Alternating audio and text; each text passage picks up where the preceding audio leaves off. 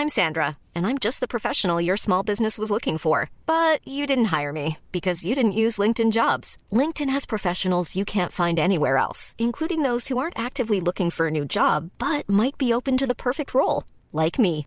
In a given month, over 70% of LinkedIn users don't visit other leading job sites. So if you're not looking on LinkedIn, you'll miss out on great candidates like Sandra. Start hiring professionals like a professional. Post your free job on linkedin.com/people today.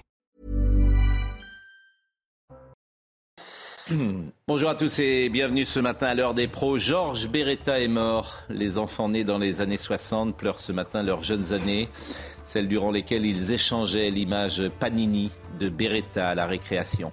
Beretta est pour toujours l'ailier gauche des Verts, le troisième buteur du match retour contre Hajduk Split en 1974, une patte gauche de légende même si elle n'a pas participé à l'épopée qui emmena Saint-Étienne jusqu'à Glasgow en 1976. Beretta raconte aussi une histoire française du football. Raymond Coppa, Marianne Wisniewski, Robert Budzinski, les frères Lech, tous étaient d'origine polonaise comme Georges Beretowski, devenu Beretta à une époque où il arrivait qu'on francise son nom de famille.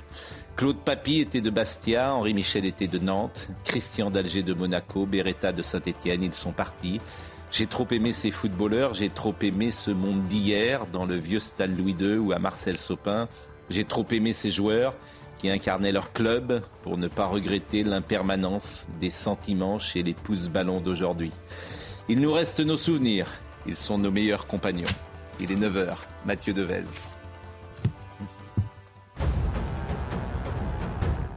Quelle réponse pénale face aux émeutiers depuis le début des violences liées au décès de Naël? 380 personnes ont été incarcérées au niveau national. Plus de 3600 personnes ont été placées en garde à vue, dont 1124 mineurs. Et parmi elles, 990 ont été déférées devant la justice. 300 kilos de mortier d'artifice, c'est la saisie impressionnante de la préfecture de police de Paris. Ils ont été découverts hier dans le coffre d'un véhicule porte de Clignancourt. C'est dans le 18e arrondissement de la capitale. Trois personnes ont été interpellées. Enfin en cyclisme, deuxième succès en deux jours pour Jasper Philipsen. Déjà vainqueur à Bayonne, le Belge a remporté hier au sprint la quatrième étape du Tour de France. Pas de changement au classement général, le Britannique Adam Yates conserve le maillot jaune. Victor Lafay, quatrième du classement général et premier français. Et aujourd'hui, les grimpeurs seront à l'honneur dans le massif des Pyrénées.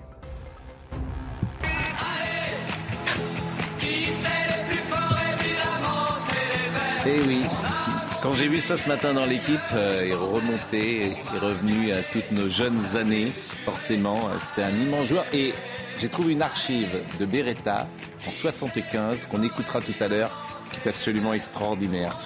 Euh, Noémie Schulz, Philippe euh, Bilger, Dominique Jamet, est avec nous Florian Tardif et Alain Jakubowicz.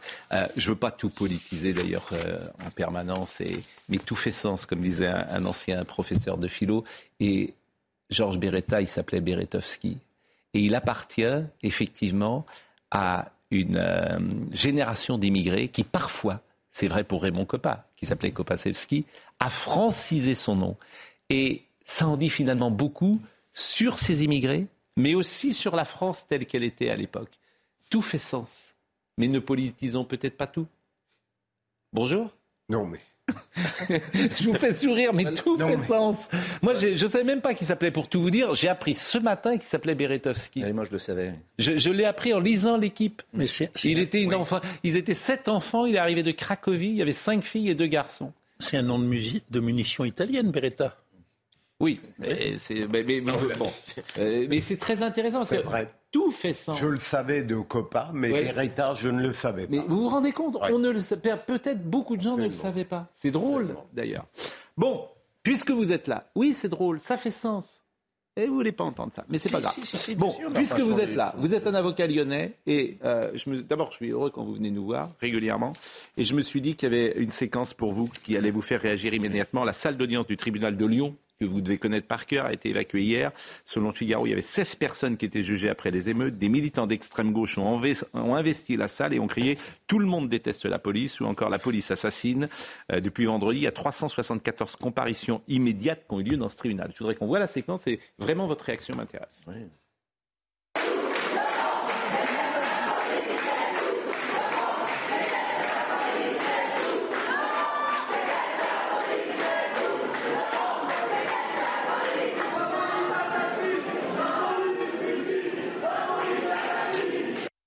74, comparution immédiate. Évidemment, c'est dans toute la France. Noémie Schultz me le, me le précise.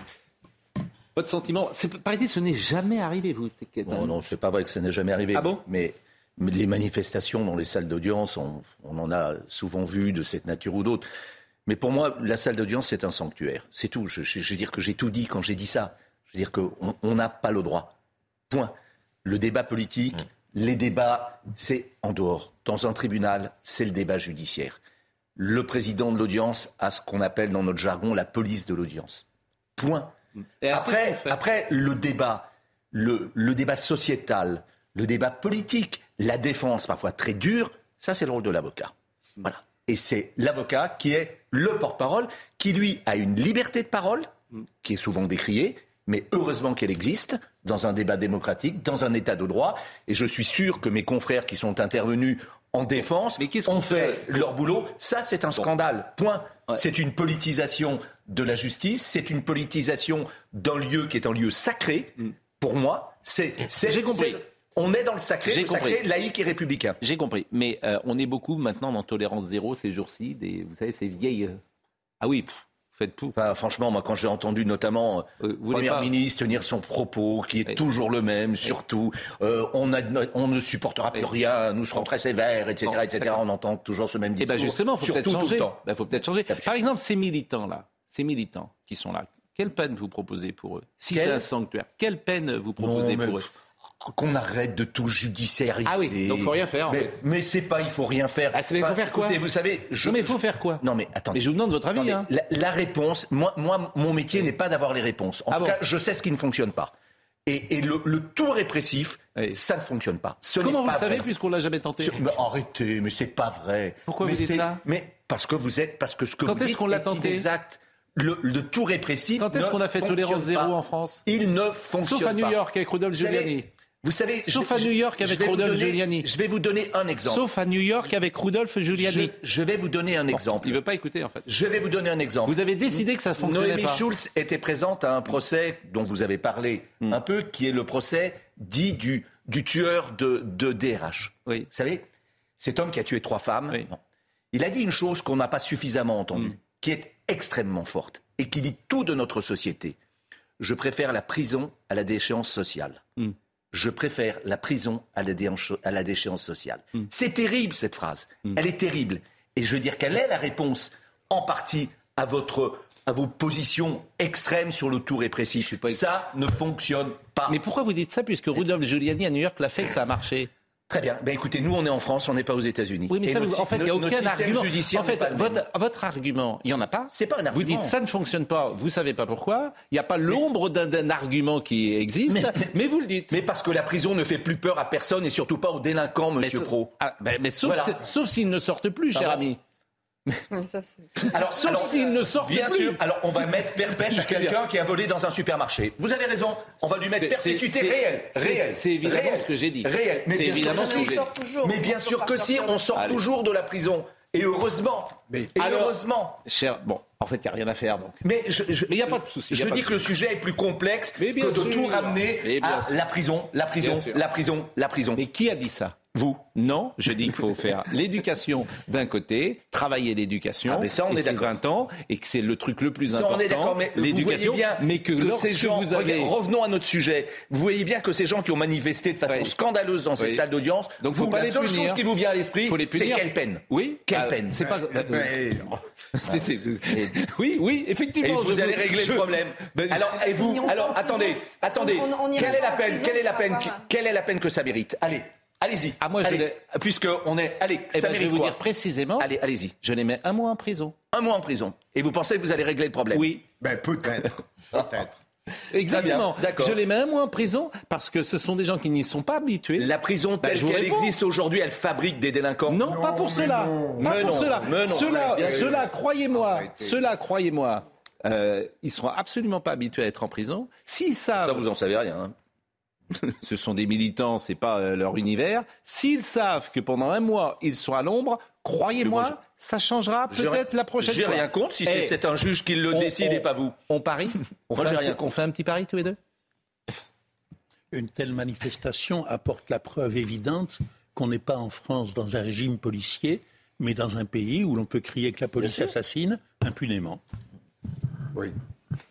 Non, mais, ça, Mais c'est- là où je ne vous rejoins pas, maître Jacques Voyer, j'ai connu des audiences houleuses avec des débats passionnants, avec des hostilités, mais à ce point-là, je ne l'ai pas encore connu. Alors, Et donc, Alors on n'est pas dans la La, salle la d'audience. scène que nous hein. avons vue n'est pas dans la dans salle la salle d'audience. des pas Noémie a raison de le souligner.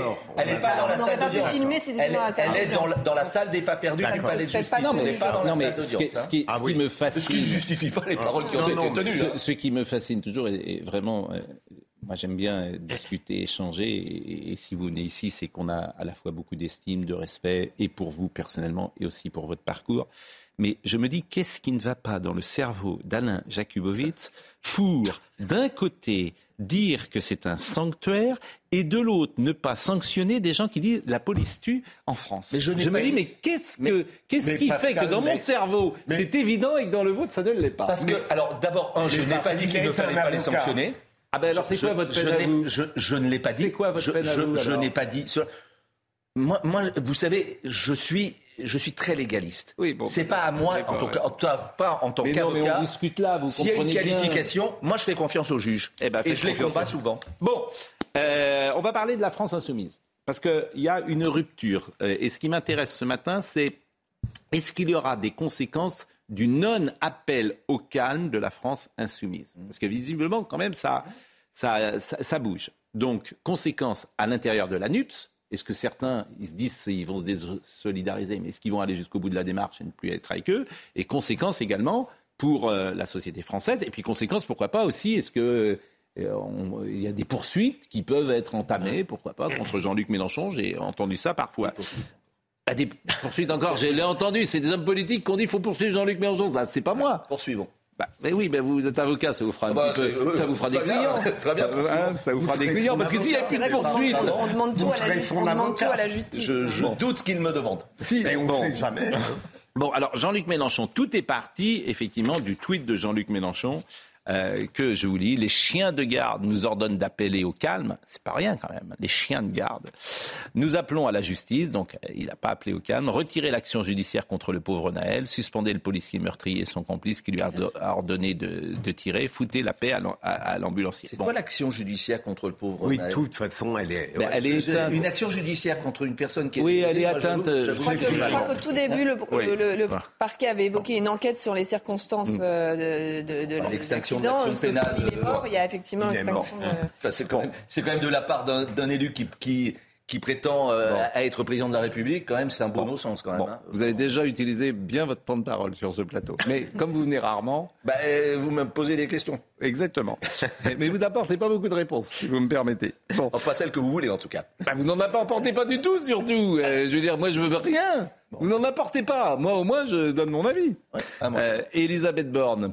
Michel Houellebecq me le reproche, il dit que mon avis n'a pas d'intérêt. Je le salue s'il est devant sa télé. Elisabeth Borne. Elisabeth Borne. Elisabeth Borne, première fois que je la vois comme ça hier. Parce qu'elle a réagi. euh, effectivement à LFI et elle était en colère et c'était pas une colère feinte c'était une colère sincère c'était pas une posture on sentait vraiment qu'elle était euh, touchée je vous propose d'écouter la première ministre Vous auriez pu, comme vos alliés de la NUPES, exprimer votre émotion à la suite du décès d'un jeune de 17 ans, demander justice et appeler sans ambiguïté au retour au calme. Mais vous et les autres parlementaires insoumis, vous avez choisi un autre chemin, celui de l'outrance, celui de la brutalité verbale, celui de l'ex- l'excuse constante de la violence.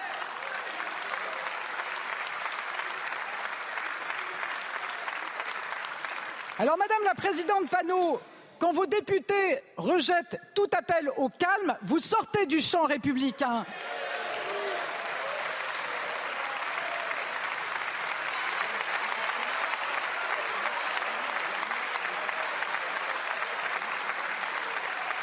Quand une de vos députées affirme que la fin justifie les moyens, vous sortez du champ républicain. Quand votre leader parle de permis de tuer pour les policiers, de peine de mort pour les jeunes des quartiers et nous traite de chiens de garde, vous sortez du champ républicain. Les violences, Madame la Présidente Panot, rien ne peut les excuser. Et pendant que vous jetez de l'huile sur le feu, pendant que vous donnez des excuses aux délinquants, nous nous sommes engagés pour rétablir l'ordre républicain. Et la justice ne vient jamais de la violence. Je vous remercie. Je salue l'arrivée euh, d'Eugénie Bastier, qui est tout excusée, puisque vous étiez à Europe 1, où Oui. vous êtes le mercredi matin. On Voilà. Vous écoutez. J'avais prévenu. Bienvenue, vous J'ai connaissez. j'ai une excuse. euh, Bah, je vous en J'ai un mot d'excuse. Vous ne serez pas sanctionné parce que c'est M. Jakubowicz qui veut sanctionner tout le monde. Mais moi, je ne suis pas, je ne suis pas sur cette ligne. Je, suis, je ne suis qu'amour. et À ferme. Bon, C'est le euh, tarif, c'est le tarif aujourd'hui. mais, mais c'est pas mal d'envoyer les gens à moi simplement pour que. Pour un retard sur votre plateau, c'est quand même le minimum Je syndical. suis d'accord avec vous. Euh, Florian, la première ministre.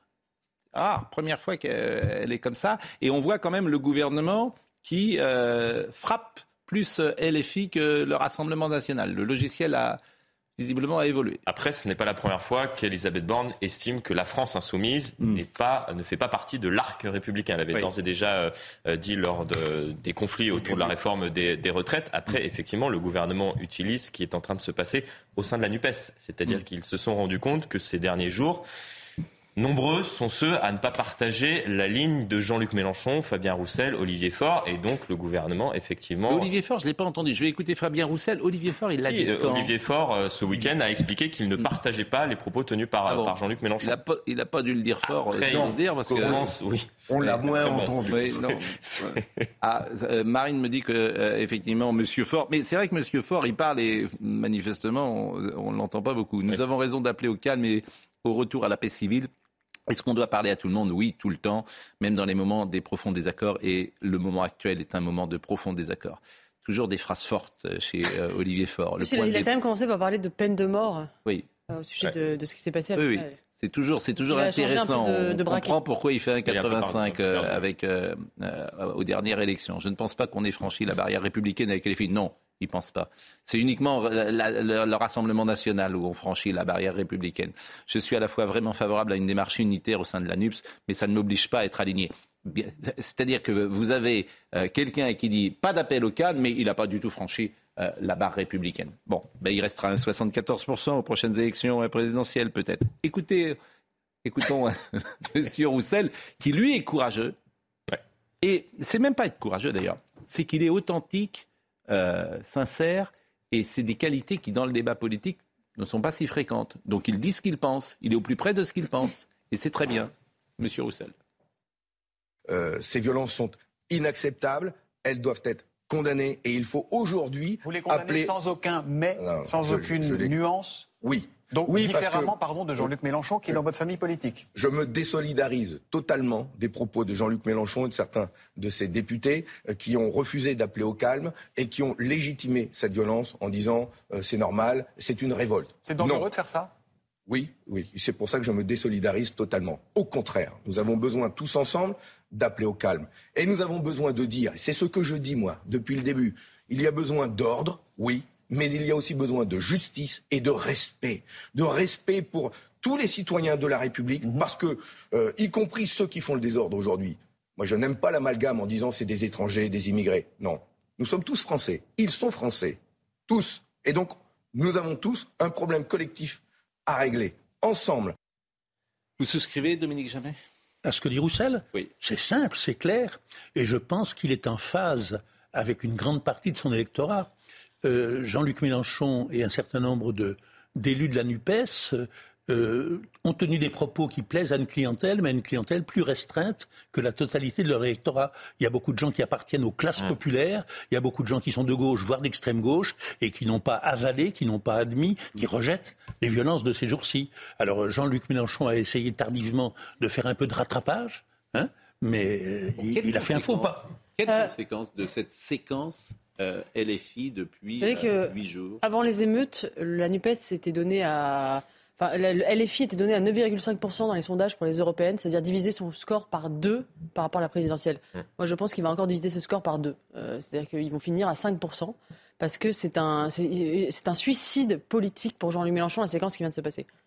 Mais c'est un, un pari assumé de la part de Jean-Luc Mélenchon. Il a Un théorisé pari de, de même perdre des électeurs. Non, mais après, faut. Moi, je faut- pense qu'il s'est laissé je pense dépasser que par la situation, Malheureusement, le, le but de la France insoumise n'est pas euh, celui-ci. Hmm. C'est-à-dire qu'il a euh, théorisé euh, cette stratégie qu'il appelle la stratégie de la conflictualité. C'était il y a une dizaine d'années. Pour lui, il estime que seule la conflictualité et alimenter ce conflit permanent au sein de la société peut pousser à une révolte et à un changement de régime.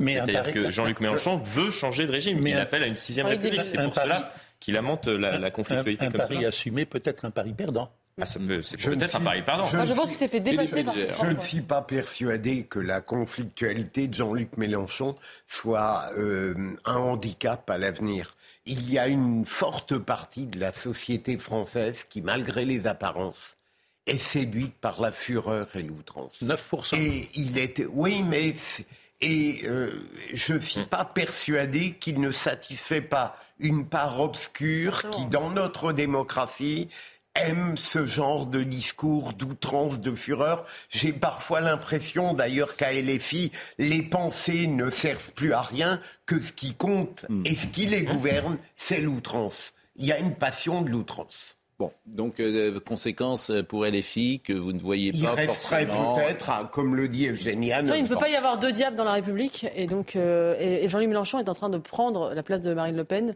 de- du diable du débat public. Enfin, il- Hmm. c'est auto-diabolisé, alors même que Marine Le Pen s'est dédiabolisée. Ce qui est assez, euh, on, on peut c'est supposer. assez euh, on a- paradoxal euh, comme on n'a pas stratégie encore de politique. sondage, mais on peut supposer qu'environ 90% des Français euh, déplorent ou rejettent ces émeutes. Et donc le pari que fait Mélenchon n'est pas le bon pari. Il se coupe d'une partie de sa base, à mon avis. Enfin, les premières victimes c'est bon pour quand même son électorat potentiel. hein. Oui. Enfin, euh, je veux dire que c'est ces pauvres gens à qui on a brûlé la voiture, qui peuvent pas aller bosser, Oui. qui peuvent pas amener leur, leur gamin à l'école, qui sont c'est son électorat. Donc moi, je, je- je veux dire que cracher sur son propre électorat, moi, j'avoue que la logique politique, j'ai du mal à la saisir. Vous êtes lyonnais, comment euh, vous jugez la situation à Lyon?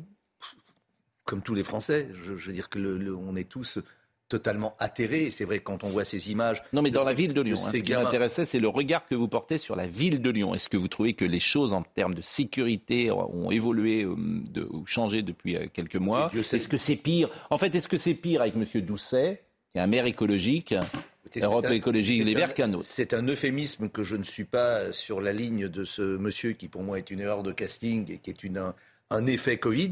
Hein. Euh, jamais ce personnage n'aurait dû être maire de Lyon, ça me paraît est une évidence. J'adore ma ville, j'ai moi-même été élu euh, euh, à la ville de Lyon. Bon, c'est vrai que c'est c'est une erreur de casting, mais elle est démocratique. Je suis désolé. Moi, les gens qui me disent Hmm. c'est un scandale, regardez ce qu'il fait, t'es allé voter, t'es pas allé voter, bon, tu la fermes. Mais c'est- Donc euh, voilà. Maintenant, ceci étant. Pour, pour- mais non, mais enfin, att- attendez, c'est aussi simple que ça. Enfin, je suis désolé, mais les gens qui viennent dire c'est un scandale, il est en train de dénaturer la ville, t'es pas allé voter, tu avais la possibilité d'éviter qu'il le soit. Point. Vrai. Maintenant, pour le reste, pour le reste, euh, euh, pour le reste, je veux dire qu'au niveau de la sécurité, etc., dans une métropole aussi importante que la métropole lyonnaise, je veux dire que ça joue pas. Franchement, c'est pas. C'est pas pour ça de- que c'est intéressant d'avoir votre je- avis. Je, je ne, je ne crois pas à ça. Non, bien sûr, la responsabilité, elle se situe au niveau de l'État, pas au niveau de la ville. On va marquer une pause, vous êtes en forme ce matin. On peut rappeler euh, l'excellent travail que vous aviez fait avec l'excellente Noémie Schulz et un podcast qu'on peut toujours euh, écouter sur Spotify. Pendant les vacances, par exemple, vous allez peut-être être euh, sur la route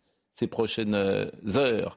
Eh bien, vous pouvez écouter ce formidable, comment on dit, euh, podcast, en six épisodes, je crois. Huit épisodes. Huit épisodes euh, sur l'affaire Nordal-Lelandais. Sur la défense de Oui, Nordal et c'est vraiment Sur la intéressant justice. sur la justice. Et euh, Alain Jakubowicz, c'est formidable avec vous, grâce à vous, j'ai envie de dire, parce que euh, vous avez su euh, poser les bonnes questions pour le mettre euh, en valeur et lui faire parler de son métier comme il n'en parle peut-être euh, jamais. Et vraiment, euh, euh, prenez ça sur la route. Comment?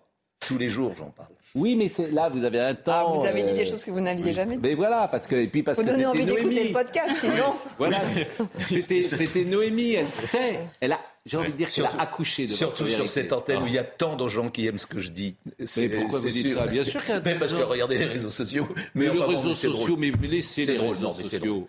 C'était une remarque. Laissez les réseaux superfétatoire. sociaux. Mais superfétatoire à 9h23, c'est pas mal de le glisser comme ça, superfétatoire, c'est un peu le monde d'hier déjà, parce qu'il y a des gens qui me disent superfétatoire, je vais regarder Ah, dans le écoutez, dictionnaire. euh, je, ne sache pas que ce mot ait été proscrit de la langue Mais, française. je, mais je, ne, Voilà. mais je, je crois que c'est bien de le mettre à, C'est très à bon mot. 9h23. En revanche, Si vous êtes sur la route, parce qu'on peut l'écouter sur la route. Bien sûr. Bien évidemment, avec le Bluetooth, je sais pas comment on fait, hop, et on entend le, le, le- En restant prudent. Il faut juste euh, avoir la- le- l'application Spotify, Spotify. qui est gratuite Et pour les c'est podcasts. gratuit. Et c'est gratuit. C'est une des rares fois où vous êtes gratuit, parce que vous êtes quand même un avocat un peu cher. C'est Noémie qui est chère, moi je suis gratuit. Bon, en tout cas, euh, on va marquer une pause et on va revenir, figurez-vous, avec euh, la culture de l'excuse. Et ça, ça m'intéresse beaucoup, la culture de l'excuse. On va en parler avec euh, ce qu'a dit Madame Abo Mangoli hier euh, à Éric Dupont-Moretti. À tout de suite. Mathieu Devez à 9h30 nous rappelle les titres. Plus de 1000 commerces ont été saccagés, pillés ou incendiés depuis le début des émeutes. C'est le chiffre annoncé par Bruno Le Maire. Le ministre de l'économie précise néanmoins que la situation est stabilisée depuis samedi. Les principales cibles restent pour l'instant les débits de tabac. Selon Bercy, 436 buralistes ont été touchés, dont les trois quarts ont été pillés et 10% totalement détruits. Un homme de 27 ans est mort à Marseille dans la nuit de samedi à dimanche en marge des émeutes. Le parquet indique que l'origine du décès pourrait être un projectile de type flashball. Ce choc violent au thorax a entraîné l'arrêt cardiaque de la victime. Il est pour l'instant impossible de dire si l'homme avait participé aux émeutes la nuit de sa mort. La police judiciaire et l'IGPN ont été saisis. Enfin, la tension monte autour de la centrale de Zaporizhia. L'Ukraine accuse Moscou de préparer une provocation dans la centrale nucléaire occupée par les troupes russes. Selon Volodymyr Zelensky, elles ont placé des objets ressemblant à des explosifs sur le toit de plusieurs unités de production. Un mot quand même sur les comparutions immédiates. Euh, Noémie, il y en a eu euh, près de 400. Il semblerait que les sanctions soient assez, euh, j'allais dire sévères. Elles ne sont pas sévères d'ailleurs. C'est d'habitude, elles ne le sont pas.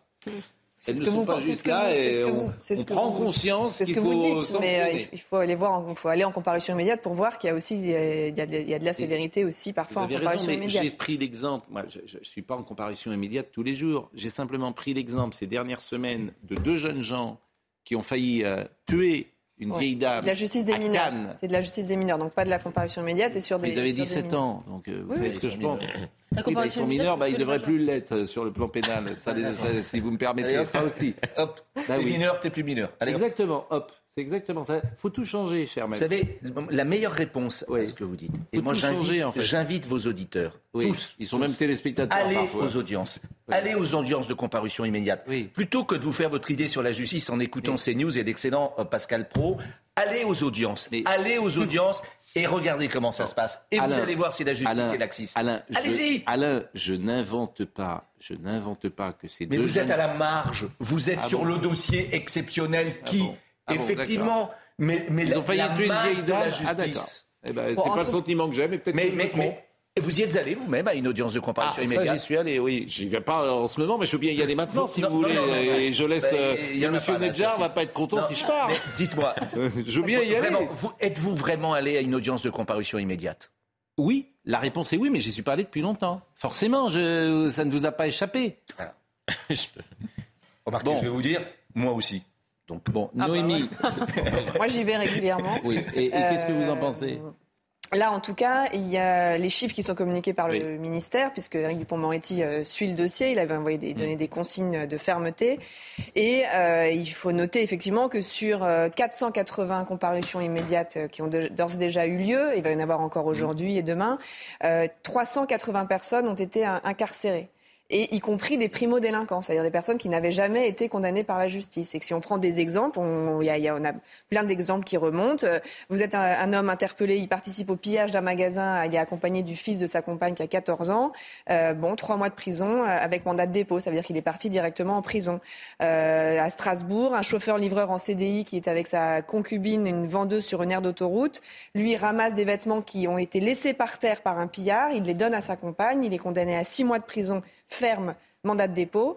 Euh, ça veut dire que même s'il fait appel, il, il part quand même en détention. Et il n'avait jamais été et condamné, sa compagne, euh, non, je crois qu'il était. euh, Donc il prend, il prend des vêtements sur un- une aire d'autoroute, il les donne à sa compagne et lui il va six mois en non, prison. pas sur une aire d'autoroute. Il prend des vêtements de- devant un magasin. Devant le magasin. pillé. Oui. D'accord. Il n'a pas pillé rien du tout.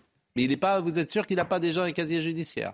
Ah ben, Je vous donne Parce que vous m'étonnez là pour le coup, mais bon, peut-être que je. Ah, lui, a, lui, a, lui a dû dire. Pascal trouve que c'est très sévère. Ouais, là, dû je- dire- lui a dû là, je peux pas- être un peu étonné s'il les trouve sur. Si vous me racontez l'histoire comme ça, il les trouve, il, il- les trouve il sur dit- la route, il les donne et il, Il les trouve est sur la route.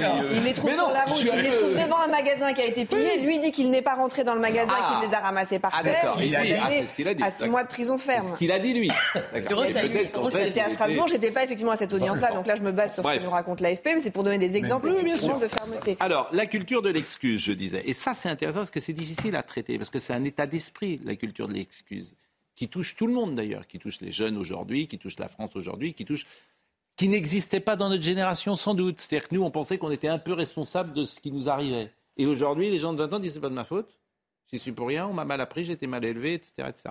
Donc je vous propose, mais c'est vrai. Non mais c'est pas tout à fait faux ce que je dis.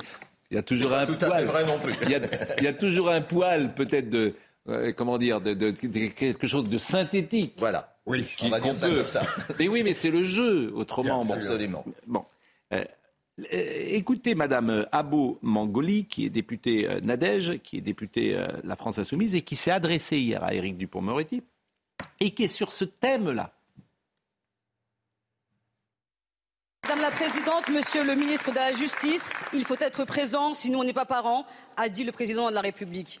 Arrogance, mépris de classe et humiliation supplémentaire pour les parents des quartiers populaires. L'explosion qui a suivi le meurtre de Naël est le symptôme de votre échec. Votre échec à en finir avec les violences policières et au-delà avec le racisme et la relégation sociale. Alors au lieu d'apaiser, vous rejetez la faute sur les autres, sur les faibles et vous les humiliez. Comme vous avez humilié celles et ceux qui alertent depuis des décennies. Vous humiliez ces parents au métier pénible qui se battent pour leurs enfants. Ce, ce discours euh, est absolument surréaliste. En réalité, vous injuriez toutes les femmes de ménage qui ont bien élevé leurs enfants. Et ne vous en déplaise, Madame la députée, en particulier la mienne. Moi, je n'ai jamais traîné dans les rues à 11 ans, voyez? Et puis, et puis, et puis, naturellement, vous n'avez pas entendu le discours nuancé que nous tenions. Bien sûr, bien sûr qu'il y a des parents qui font beaucoup avec peu, mais il y a des parents qui ne font rien avec beaucoup. Et c'est cela que nous visons, voyez-vous.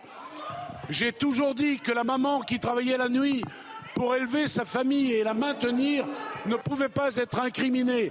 Mais en revanche, les parents qui laissent traîner leur môme de 11 ans, 12 ans, 13 ans dans les rues, alors qu'ils devraient être chez eux, à leur domicile, ils méritent qu'on les rappelle à leur responsabilité. Non, mais il a raison et je pense Bah. que c'est pardon mais c'est tout le système de l'État-providence qui est à revoir en France, c'est-à-dire que c'est pas que là-dessus, mais on a un système où effectivement les droits euh, ne sont pas compensés par des devoirs. Et effectivement euh, à partir du moment où l'État donne quelque chose, il y a des devoirs à exiger en échange. Et on ne peut pas donner des allocations familiales et euh, ne rien exiger en responsabilité parentale. Et s'il y a des carences éducatives qui sont établies, si effectivement il y a un, un défaut d'éducation il faut effectivement, à mon avis, sanctionner et notamment aller jusqu'à priver effectivement d'allocations familiales ces familles-là, euh, parce que c'est un- un- c'est- c'est- c'est une justice élémentaire. Et d'ailleurs, ça, peut jouer sur les délinquants, parce que s'il y a une chose qui peut faire réagir les délinquants, c'est quand ils mettent euh, dans la mouise leurs propres parents, leur propre mère. Souvent, là, ils commencent à réaliser en disant, parce que quand euh, ils se fichent de, détruire leurs écoles, l'État, etc. Par contre, quand leurs parents sont embêtés par les conséquences de leurs actes, là, ça peut commencer à les faire réfléchir. Je pense que c'est une très bonne chose que l'on en vienne à, à ce genre de mesures. avec ce sujet délicat, on touche du doigt la difficulté de la chose. Il faut se méfier des déclarations générales et il ne faut regarder que des dossiers individuels. Quand un enfant de 11 ans traîne dans la rue, ça peut être que ses parents le laissent faire, sont contents, sont même complices quelquefois d'une certaine manière. Oui, bien sûr. ça veut dire aussi dans beaucoup de familles monoparentales, par rapport aux mères notamment, et Dieu sait qu'il y en a dans ces quartiers dits populaires, ça veut dire qu'il échappe, Oui. malgré elle, à l'autorité de sa mère et ajouter à la difficulté de la mère, soit en lui retirant les allocations, soit en la, privant de son enfant, ça n'est pas le bon remède, ça n'est pas, pas la bonne façon de faire. Euh, dire que tous les parents dont les enfants traînent dans la rue sont complices et coupables, c'est absurde. L'État, ce qu'on voit dans cette affaire, c'est que l'État ne peut pas Oui, se mais bon, vous refusez de généraliser, c'est toujours pareil. Exactement. Et vous refusez Mais de sûr, généraliser. donc, euh, donc, si vous refusez de généraliser, ben, il n'y a pas de solution. Mais on ne Non, peut mais pas. ce, ce- mais- ce sont des cas. En fait, il n'y a pas de solution, puisqu'il n'y a que des solutions individuelles. Non, mais Donc, je le répète, ce- oui, mais bien sûr. C'est-à-dire c'est- que c'est- si, problème de la justice. si une mère n'y arrive pas Oui. vis-à-vis de son enfant, et si en plus elle n'y arrive pas pécuniairement, l'intérêt de lui enlever, enfin, la justice de lui enlever les allocations Et familiales de toute n'apparaît façon, pas. ce- ce- dans les familles de délinquants, euh, l'argent n'est pas, il n'est pas au crédit agricole. Il est sur des comptes Western Union, il est en liquide, il est, vous croyez quoi? Mais de quelle famille de délinquants Oui, vous parlez? Il y a dans les gens, dans, dans, dans, vous dans ces pensez gens que qui des la- familles qui font de- du trafic de drogue, Mais non, ils mettent, mais- la- mais ils les mettent enfants- l'argent de la les- drogue sur le crédit agricole mais, les, mais, les jeunes- mais les enfants qui ont été dans la rue là, c'est pas tous des, ils sont pas tous issus de familles où il y a des trafiquants de drogue. J'en- J'entends bien. Non, mais il y en a beaucoup. J'entends bien. J'entends bien. Euh, je mais si, si, j'entends bien, mais ne soyez Oui. pas non plus naïfs. Voilà. Voilà. Ne Oui, soyez mais pas naïfs. eh ben, justement, si les parents font partie des centaines de milliers de personnes qui vivent du trafic de drogue, ça, n'est pas la même chose que si la mère est femme de Vous n'avez pas été convaincu par la réponse du garde des Sceaux, j'ai l'impression. Non, mais le, le- le garde des Sceaux, il se trompe de logiciel. Ah. Euh, il parle de sa propre ça, le maman. logiciel, c'est il, moi. il- il- Ça, parle de sa propre maman qui était femme de ménage. Oui. Il, il se trouve simplement qu'il n'avait pas 11 ans en 2021. Et, et c'est vrai qu'à cette époque-là, on, est à, on a à peu près le même âge, il est plus jeune que moi, mais et on a à peu près le même âge.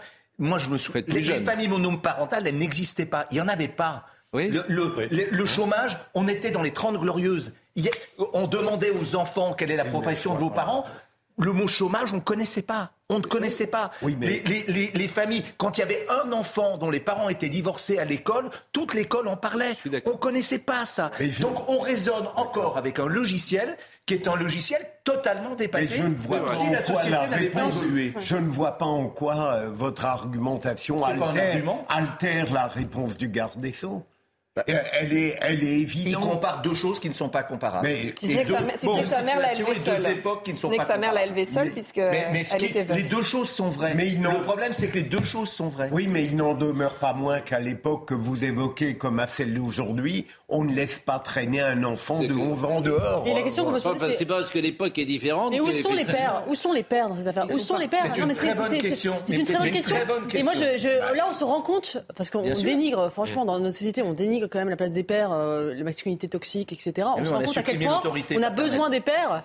Euh, Dans, dans- dans une société. Et euh, l'État ne peut pas se substituer à la famille dans l'éducation, à la liberté des enfants. Mais- euh, ça, ne- ça marchera pas. vous avez détruit L'État ne peut pas. vous- on- mais- on- vous pouvez doubler les classes scolaires, ce qu'a fait le gouvernement pas- dans, certains, dans, les pas- quartiers. on ne Vous pouvez mettre des, des paquets sur l'éducation. Si la- les familles sont démissionnaires, l'État ne pourra pas se substituer aux familles. Et c'est ça dont on, se- on réalise aujourd'hui, c'est que le rôle de la famille et et des ne- pères est primordial dans l'éducation. On ne peut pas et on ne doit pas traiter de la même manière quelqu'un qui laisse traîner ses six enfants Oui, mais et qui a... l'avez dit. Attendez, vous permet- permettez Oui, mais vous redites ce que vous Non, d'une autre manière, non. Ah bon, Oui, d'une autre mais- manière. Regardez. Attendez, non mais C'est la deuxième version de Dominique Jamais. Quelqu'un quelqu'un qui a un logement de 25 mètres carrés et qui a six enfants, on ne peut pas lui reprocher de laisser traîner ses enfants dans la rue. Il faut être réaliste, il faut être humain. Alors, le cas que vous décrivez, je Mais il y en a beaucoup. euh, tout à fait. Mais Aldo Naouri, psychanalyste euh, célèbre, disait que le problème des banlieues, mais il le disait déjà il y a 20 ans, c'est l'absence de père. hein. Bien sûr. Déjà, bon. Il faut Alors, tenir compte également oui, de oui, l'incidence Covid. Et on, on a- Ah, on- bah, je suis on a- bien content que vous a- le disiez, a- cher, cher on a ami. enfermé euh, une société entière pendant. Pendant- Eh ben, eh ben, merci. Et, et quelqu'un. oui, il y a Eh des ben, effets. merci. Bien sûr qu'il y a des effets. Eh ben, je suis bien content que vous le Ah, disiez. écoutez, judiciairement, Oui. je vois que vous.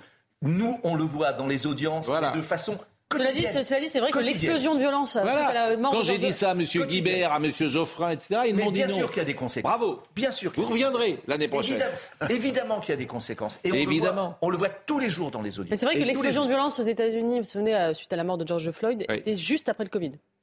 Bon, euh, autre passage. Euh, Monsieur Léaumont échange avec euh, Gérald Darmanin, qui a été excellent, euh, comme, je vais dire comme toujours, en tout cas dans ce rôle-là. Euh, mais non, mais c'est vrai, il lui répond avec euh, beaucoup de pertinence. Écoutons cet échange. Ce vendredi, les syndicats factieux Alliance et UNSA Police ont menacé le pouvoir exécutif dans un communiqué. Après avoir menacé les pouvoirs législatifs et judiciaires, c'est un nouveau cap qui est franchi. Quand rappellerez-vous à Alliance que la police n'est pas là pour donner des ordres, mais pour servir et obéir? La vérité, c'est que vous êtes paralysé par la peur. Vous avez peur de finir comme M. Castaner, limogé en 48 heures pour avoir dénoncé les clés d'étranglement. Vous avez peur de fermer la cagnotte de la honte lancée par un raciste pour récompenser le meurtrier de Naël. Au nom de Taïsir, Gabriel, Samy, Kivi, Gangali, Mohamed, six jeunes de ma circonscription âgés de 13 à 17 ans, je veux vous parler de cette merveille. Ferme ta gueule, tête de chien. Tu veux qu'on t'encule ou quoi? Ces propos sont ceux de policiers à ces jeunes gens. Ils vous choquent Tant mieux Peut-être que vous allez réagir. Le code de déontologie dit que le policier se comporter d'une manière exemplaire qui inspire en retour respect et considération. Pensez-vous que ces insultes inspirent respect et considération Monsieur le député, il ne faut pas tout confondre. Un policier a été mis en examen. Tous les policiers n'ont pas été mis en examen.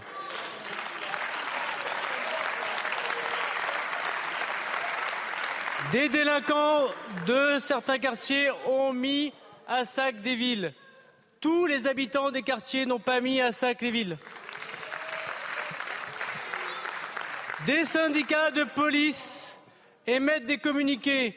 Non, monsieur le député, le ministre de l'Intérieur ne corrige aucun communiqué d'aucun syndicat, qu'ils viennent de FO, de la CGT ou d'Alliance. Une cagnotte a été ouverte, il faut la fermer. Non, monsieur le député, il appartient, comme pendant les Gilets jaunes, comme pendant les attentats, à la justice de notre pays et notamment au tribunal de grande instance de pouvoir fermer cette cagnotte. Monsieur le député, faites mentir la phrase de Jacques Brel. Vous n'êtes pas en effet des révolutionnaires, vous êtes des petits révoltés. Soyez au rendez-vous de la République.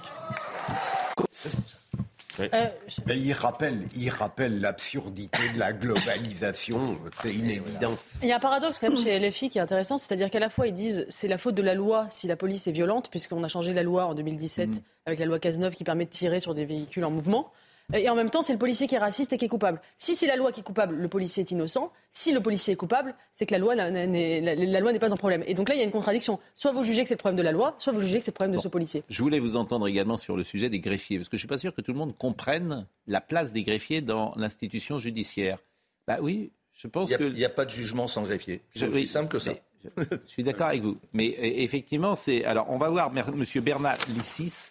Euh, qui a chanté du Isabelle Boulet, ce qui était plutôt amusant d'ailleurs. Euh, ça, c'était pas hier, euh, c'était avant-hier. Et je voulais que vous m'expliquiez, euh, si, d'abord s'il a raison, s'il y a vraiment un problème avec les greffiers, et si ce sujet est majeur pour la justice française. Écoutez ce qu'il dit, M. Bernalicis, et, et, et voyez la, la tête affligée du garde des Sceaux. Parce que le greffier, il authentifie la procédure, il est garant de la procédure. Et il est indépendant aussi du magistrat. C'est ça qui permet de faire tourner l'organisation judiciaire correctement. Alors, monsieur le ministre, pour attirer votre attention, ils ont un peu détourné une chanson. Alors, vous m'excuserez, je, chante très mal. Mais je suis sûr que vous allez reconnaître. Alors, je vous lis juste deux couplets parce que sinon, euh, ça prendrait trop de temps. Ça fait Oh, dis-moi, regarde-moi, je ne sais plus comment aimer mon boulot de greffier. Parle-moi. Monsieur député, monsieur ne me député, on ne méprise chante pas. pas dans un Je hémicycle. ne sais plus Vous pourquoi pouvez lire, mais vous ne pouvez pas chanter. Mais pourquoi continuer Monsieur le député. Voilà comment les greffiers se sont exprimés devant les tribunaux Monsieur à Lille Bernalicis. et partout en France pour attirer l'attention du ministre. J'ai voulu quand même préférer la version originale. Mais expliquez-nous euh, d'abord, est-ce que c'est justifié, selon vous, ce que dit M. Bernalicis? Et est-ce qu'il y a un problème euh, majeur avec les greffiers de France Je vais, je vais vous donner, c'est pas un problème avec les greffiers, les malheureux greffiers, ils, n'en peuvent mais, greffiers. mais le- c'est très simple. Je vais vous donner un seul exemple que, que- que tous vos éditeurs connaissent quand ils ont affaire à la justice et pas forcément la justice pénale parce que là encore, le grand problème, c'est que quand on parle de la justice, on parle de la justice pénale. Non, la justice pénale est une infime partie des problèmes judiciaires que rencontrent tous les jours nos concitoyens pour des problèmes de loyer, pour des problèmes de garde d'enfants, pour des problèmes de Nous sommes divorce et que sais-je encore. Au fait. Alors, je viens au fait. Un jugement est rendu. Le tribunal a rendu son jugement.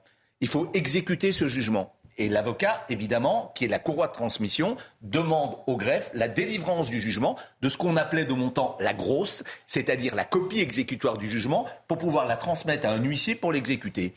Délai moyen d'un tribunal, euh, euh, plusieurs mois, plusieurs mois, parfois même plusieurs années, pour obtenir la délivrance du jugement c'est-à-dire la copie dactylographiée, tapée, avec la formule exécutoire qui permette. Voilà, j'ai tout dit. donc j'ai on tout peut dit. rien faire tant que c'est pas délivré. bah, tant que j'ai pas, j'ai le délibéré, Oui. j'ai les termes du jugement, mais je n'ai pas physiquement le jugement. Et alors, qu'est-ce qui que me ça change permet Eh ben, je suis obligé d'attendre. Oui, mais qu'est-ce que ça change si Vous pouvez vous pas l'avez l'opposer si, si c'est Eh ben, un jugement c'est-à-dire qui qu'on vous, pas qui vous donne par exemple la On garde. ne peut pas l'exécuter, Bien c'est ça. Alors, ce qui m'intéresse, parce que c'est là que je comprends peu les choses, quand vous avez commencé euh, à être avocat, c'était en quelle année? Il y a 46 ans, 47 Bon. ans. euh, Il n'y avait pas ces problèmes-là? Il n'était pas, il était pas de même nature. D'abord, la société était moins judiciarisée a qu'elle l'est J'entends bien, mais est-ce Il qu'il y y avait infiniment Bon. moins d'avocats, il y avait moins de... Bon, voilà. Alors, ça veut Donc- dire que l'État régalien n'a a toujours existé, mais avec, avec, une, avec une acuité et une importance qui était moins. Et donc, la, la- donc la, la- la raison, c'est le manque de greffiers. C'est le manque de moyens de la justice. D'accord. Mais un pour- problème général, comment est-ce possible matériel. Comment est-ce possible dans une France où on paye tant d'impôts avec peut-être et c'est là que peut-être faut tout changer avec la. C'est des choix France. budgétaires. C'est-à-dire que je crois que le budget de la justice sur euh, c'est moins Sur de 1000 euros, c'est sur 8 1000 euros. C'est c'est 8 euros. Bon, peut-être que faudrait moins donner de Y compris la prestations, moins de prestations sociales, moins de répartition. euh, Ça, c'est sociale. 500 euros. Oui, c'est 500 euros. euh, Retraite plus. euh, mais il y a les retraites dedans. hein. Il y a les retraites dedans. Sur 1000 euros, il est formidable ce tableau. Sur, euh, quand on le dit comme ça, sur 1000 euros, il y a 8 simplement. Mais je crois- déjà, vous m'étonnez, je crois que c'était 4 moi pour la justice. Et il faut rendre- la pénitentiaire. il faut, il faut et, rendre- et- et il se bat, Éric il, il faut Dupond-Moretti. rendre cette justice. Ouais. C'est peut-être la seule. Oui. Mais en tout cas, il faut la lui rendre. C'est pourquoi vous- ministre de la Ah, Justice, garde des Sceaux. Mais bien sûr. Mais pourquoi absolument. vous ne l'aimez pas Parce que c'est, il est avocat et vous que pas vous. savoir si je l'aime ou si ah je l'aime si, pas. vous dites que vous Ben, êtes- je, je considère, comme nombre d'avocats, qu'un certain nombre de ces réformes, notamment la, la- la suppression du jury populaire dans les assises, etc., c'est vrai qu'on n'est pas très favorable. Voilà, c'est un euphémisme que de le dire. Maintenant, ceci étant, euh, c'est vrai que les moyens augmentent, mais on vient de si loin et de si bas. Que, que, que c'est que c'est absolument atterrant. Pour moi, la justice est aussi importante dans une société que la santé, que la police, Mais- et, et- et comment. Et comment Et comment Euh, Je voulais qu'on voit juste pour Donc, terminer. cette- solidarité avec les, les greffiers. Moi aussi, j'y vais. Mais non, je, mais- je casserai rien ni personne. Un, un greffier, un greffier, c'est euh, un chanteur. greffier, un, un greffier, ça gagne bien sa vie? Non. Dans la justice, bon, je pense que dans la moyenne nationale, il gagne compte. Mais d'ailleurs, je ne pense pas qu'il y ait de, de, de réclamations au niveau de la, des rémunérations. Hmm. Mais c'est pas un libéral le greffier. moyens. Ah non, ah non, bien Nous sûr. sommes d'accord. Hein, Bien sûr euh, que non. c'est pas un Bien sûr que libéral. Bien sûr que non. Alors, il, Il est payé par la. il- Et c'est quoi Il a fait quoi? Il a fait l'école de la magistrature? Il a fait Non, l'école des greffes, l'école de L'école greffes, des qui est greffes. une école des particulière, qui est une, une école, qui est une école complexe, hein, euh, qui, qui c'est pas, voilà, c'est, c'est un très bon niveau euh, social, intellectuel, de formation. Euh, C'est un rouage essentiel rôle- de la, de la justice, les greffiers. Mais bien, mais c'est pourquoi j'ai voulu faire. euh, J'essaye de faire un peu de pédagogie de temps en temps, pas un- que c'est un- grâce à bon, vous. je passe ma vie à ça. hein, donc, à faire, d'essayer Oui. de faire de la pédagogie sur la justice, vraiment, je passe ma vie à ça. Oui, bah, je suis d'accord avec Bon vous. mais- courage. Bon. Oui, mais. Écoutez, on va marquer euh, une pause. Je vais peut-être libérer euh, Florian et le remercier grandement. On parlera. euh, Voilà, quelqu'un de libéré. Oui. Mais, mais sous caution. Oui, non, mais. euh, bah, c'est- un bracelet. c'est un- mais il a, il a un petit bracelet. Il, il est laxiste. Voilà, je vois un bracelet. Non, non. Il est laxiste Oh, ce matin. C'est l'esprit. Bravo. Moi, j'aime bien quand vous venez. Vous venez pas assez souvent nous voir. Hein vous travaillez beaucoup? Ça m'arrive, oui. Mais non, mais vous vous rendez compte, vous êtes avocat depuis 46 ans. Et alors? Et votre euh, passion est intacte. Pour l'instant. Mais vous dites un jour, je vais arrêter. Je dis un jour, il faudra que j'arrête. Mais pas tout de suite. Hein? Les- euh, les- les- les- la plaidoirie le- de trop ou le dossier de trop, c'est. Ben oui, mais oui, je plaidais encore hier et, et voilà, j'aime ça, quoi. Voilà, c'est ma vie. C'est Oui. ma vie. C'est ma vie. Alors, c'est pas que votre vie, parce que je sais que vous avez dit une famille importante et de nombreux petits-enfants qui vont avoir la joie de vous retrouver en vacances ces prochaines Jamais semaines. Voilà, il faut jamais rien lui dire. Comment faut jamais, non, mais- rien lui dire. Mais, mais non, mais c'est important, c'est un Oui, tout la vie. écoutez, je pense pas que ça passionne les auditeurs. Ah, euh, vous voilà. avez. Alors, arrêtez avec les auditeurs, on est à la télévision. Vous êtes, euh, je veux dire, on est, c'est, plus la TSF, c'est plus la TSF, c'est plus Radio Luxembourg, si vous voulez. Europe numéro 1. Si vous plaidez aussi longtemps qu'Henri Leclerc, vous avez encore euh, quelques années devant vous. Henri Leclerc a plaidé jusqu'à quel âge? 88 ans, non? Quelque chose comme ça. Là, vous êtes, un, vous êtes un jeune homme. Vous avez dit tout à l'heure qu'il était plus jeune que vous, euh, Éric Dupond-Moretti? Oui. Vous êtes Jeune confrère. Bon, euh, la pause, merci Florian, et on revient et on va recevoir, pour tout vous dire, manifeste antipopuliste Jean-Michel Arnaud, mais c'est Jean-Claude de Gondard qui va venir nous parler de ce livre Manifeste antipopuliste. À tout de suite. Agressif. Ah oui. C'est un comble. Oui, oui. Oui, oui. oui, oui. Je vais, être obligé de vous séparer, Noémie et Dominique. Vous allez aller euh, chacun dans, j'allais dire, dans, dans un coin. Bon. Non, non, vous me la gardez auprès de moi, ça me permet de parler un petit peu. Ah, ça, ce que vous dire, c'est que vous ne parlez pas depuis que l'émission a commencé. C'est ce que Ah vous ben, voulez dire. clairement, Pascal, mais c'est pas grave. Je prends les téléspectateurs à témoin. Mais, vous, donnez, vous la portion euh, considérable à l'avocat, vous avez un fait pour Moi, les rien avocats. dit. Vous vous rendez compte, vous vous rendez compte ce que je dois vivre? Ben, et moi, Non, mais- et moi, Une crise de Vous jalousie. pen- vous- Vous vous mais non, pas une crise. Vous pensez qu'en 50 ans, euh, je peux accepter d'être réduit à une telle portion congrue, tout de même, quand j'arrive sur un plateau brillant Mais vous, êtes, vous, vous rigolez là. Ah non, je rigole pas. Je dis que Maître Jakubowicz fait un monologue depuis qu'il est là et qu'on attend. Vous me sidérez. Pascal. Mais il vient de temps en temps. Donc Ah mais, mais ça. je le vous, vous reproche êtes là pas. souvent. Il peut venir. Oui, mais d'accord, mais c'est pas une raison pour faire euh, une telle répartition. on est à l'antenne, hein Oui, mais c'est intéressant de découvrir les hein, méthodes ouais. de l'heure des pros. Vous trouvez que je donne trop la parole à M. Jacques Ah, aujourd'hui, c'est clair. Non, il n'a pas dit que Jakubowicz avait trop la parole, mais que lui ne l'avait pas assez. Non, je dis Ah non, aussi ah non, bon, bon, j'ai pas forcément qu'il l'a eu trop. Euh, forcément. Mais ça ne me gêne pas de dire qu'un avocat a eu pas la trop parole. la euh, parole. Bon, alors je vous promets, je vais faire attention à vous pendant la dernière. Mais non, mais Pascal, mais écoutez, vous me demandez en général d'expliciter parfois les, les tensions, les... Mais ça me paraît évident, à moins d'être masochiste. Lorsqu'on vient avec vous, on aime bien avoir un peu la parole. Mais j'avais le paraît- sentiment de vous l'avoir donné. Ah ben aujourd'hui, non. Franchement, euh, vous, il suffit de voir. Non mais... Mais j'ai écouté avec beaucoup de plaisir le point de vue toujours parfaitement objectif de l'avocat. Ce monde est fou, hein, en fait. Bon, Depuis, depuis quand un avocat doit être objectif? Bon, répondez pas. C'est Manif-. Bon, Allez, allez. Mathieu Devez, Mathieu Devez, Mathieu Devez. Et on reçoit alors Monsieur Jean-Claude Gondard, manifeste anti-populisme. Je voudrais vraiment que vous me définissiez ce qu'est le populisme. Vous avez deux minutes pour y réfléchir, parce qu'avant, euh, Monsieur Devez, qui a pas eu beaucoup la parole non plus, Mathieu, depuis 9 heures. Ah si Oui, mais lui, c'est prévu. Ah, c'est lui, c'est prévu. Alors que vous, c'était pas prévu. Mathieu Devez. Bruno Le Maire affirme que les émeutes n'auront pas d'impact sur l'attractivité française. Le ministre de l'économie s'est adressé hier soir aux téléspectateurs internationaux sur CNN. Selon lui, l'économie française est solide et la vie quotidienne des citoyens français n'est pas menacée. De nombreux hôpitaux doivent restreindre l'accès aux urgences faute de soignants. Les autorités recommandent parfois d'appeler le SAMU en premier secours. Les patients et les soignants redoutent un été compliqué. Plusieurs services seront fermés, notamment les urgences la nuit. Enfin, en football, le Paris Saint-Germain présentera son nouvel entraîneur cet après-midi. Une conférence de presse est organisée à 14h au nouveau centre d'entraînement de Poissy. L'Espagnol Luis Enrique va remplacer Christophe Galtier. Le PSG entend ainsi rebondir et affirmer ses ambitions, notamment en Ligue des Champions. T'as la crème populiste, populisme. Par exemple, moi, mon émission, notre émission, souvent ceux qui veulent la critiquer disent émission populiste. Ce pro est un populiste. Bon, alors moi je voudrais savoir ce que, comment vous définissez le mot populisme? Bah, je ne veux pas faire des- des théories universitaires. hein.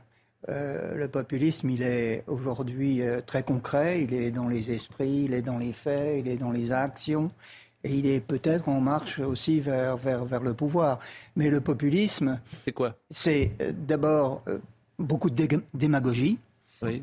Euh, c'est quoi la démagogie? La démagogie, c'est de promettre au, au- au peuple euh, la facilité. Vous trouvez que Ah oui, on, on fait beaucoup de démagogie. qui fait de la démagogie? Euh, Tout le monde. Qui? Tout le monde. Bah, les politiques. Oui, mais précisément, moi, je, quand je pose des questions, je voudrais un cas concret. Je voudrais que vous me disiez ce qu'a dit monsieur ou madame Bidule à un moment, c'est démagogique ou c'est Voilà, populiste quand on dit, euh, quand on reviendra au pouvoir, on remet la retraite à 60 ans, Oui. c'est de la démagogie, c'est du populisme.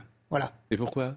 Mais parce que. C'est tout simplement un choix politique. Non, mais pardonnez-moi, c'est pas du tout de la démagogie, parce que ça pourra se faire. Parce que Ça pourra se faire. Je suis pas du tout d'accord avec vous. C'est un très mauvais Bon, exemple. vous n'êtes pas Ben, d'accord c'est pas de la vous, c'est de la démagogie pour vous, mais c'est un choix politique. Que si effectivement certains considèrent que c'est bien pour la société française de ne pas faire travailler tout le monde jusqu'à 62 ans, 63 ans, pourquoi pas Mais c'est, pas possible. Pourquoi vous dites c'est pas possible Parce que c'est pas possible, on peut pas payer. Ça veut, ça veut dire mais, moi- que... Ah, mais, mais on peut trouver des recettes ailleurs, et vous le savez bien. d'accord. On peut trouver des recettes ailleurs. Donc, euh, d'ailleurs, je vous ai pas présenté. Euh, vous êtes euh, haut fonctionnaire, ancien haut fonctionnaire. Vous avez été directeur général des services au sein de différentes collectivités territoriales.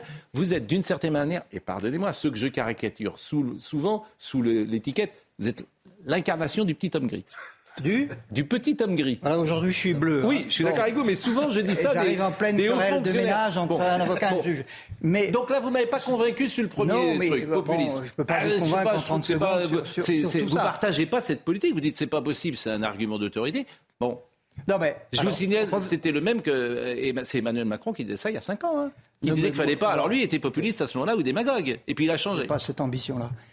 Simplement, euh, aujourd'hui, il y a euh, une, façon de parler du populisme en disant que c'est la nouvelle haine de la démocratie. Euh, nous, nous disons, ben, c'est- ça se discute, que c'est au contraire, le populisme, c'est la peau de chagrin de la démocratie. Oui, mais je voudrais savoir ce que c'est, moi. ben, c'est la démocratie qui se rétrécit au fur et à mesure qu'on promet au peuple des, des- des choses qu'on leur donne pas. Et au bout de 10 ans, 20 ans, 30 ans, 40 ans, Mm. ça donne des choses qu'on voit euh, en ce moment partout, dans, tout- dans tous les compartiments du jeu. Et les émeutes sont un symptôme et une conséquence du populisme, euh, puisqu'on est sur ce sujet-là. Oui, oui. Vous trouvez que c'est un symptôme ou Ah oui, c'est un symptôme. Pourquoi? Un- Parce que on on n'a on n'a pas, on n'a pas bien traité ce sujet-là et on a fait croire et on a mené des politiques qui n'ont pas répondu aux, aspirations en, promettant la Lune depuis 1977 sur les banlieues et des plans et des plans et des plans. Donc je ne dis pas que tout ça est critiquable. Nous disons simplement qu'il faut remettre la balle au centre. La balle au centre, c'est quoi? C'est la citoyenneté. La citoyenneté. Nous sommes partis de la citoyenneté, du citoyen. Et comment le citoyen aujourd'hui se porte? Il se porte mal, en général. Et comment la citoyenneté évolue? Elle évolue à la baisse.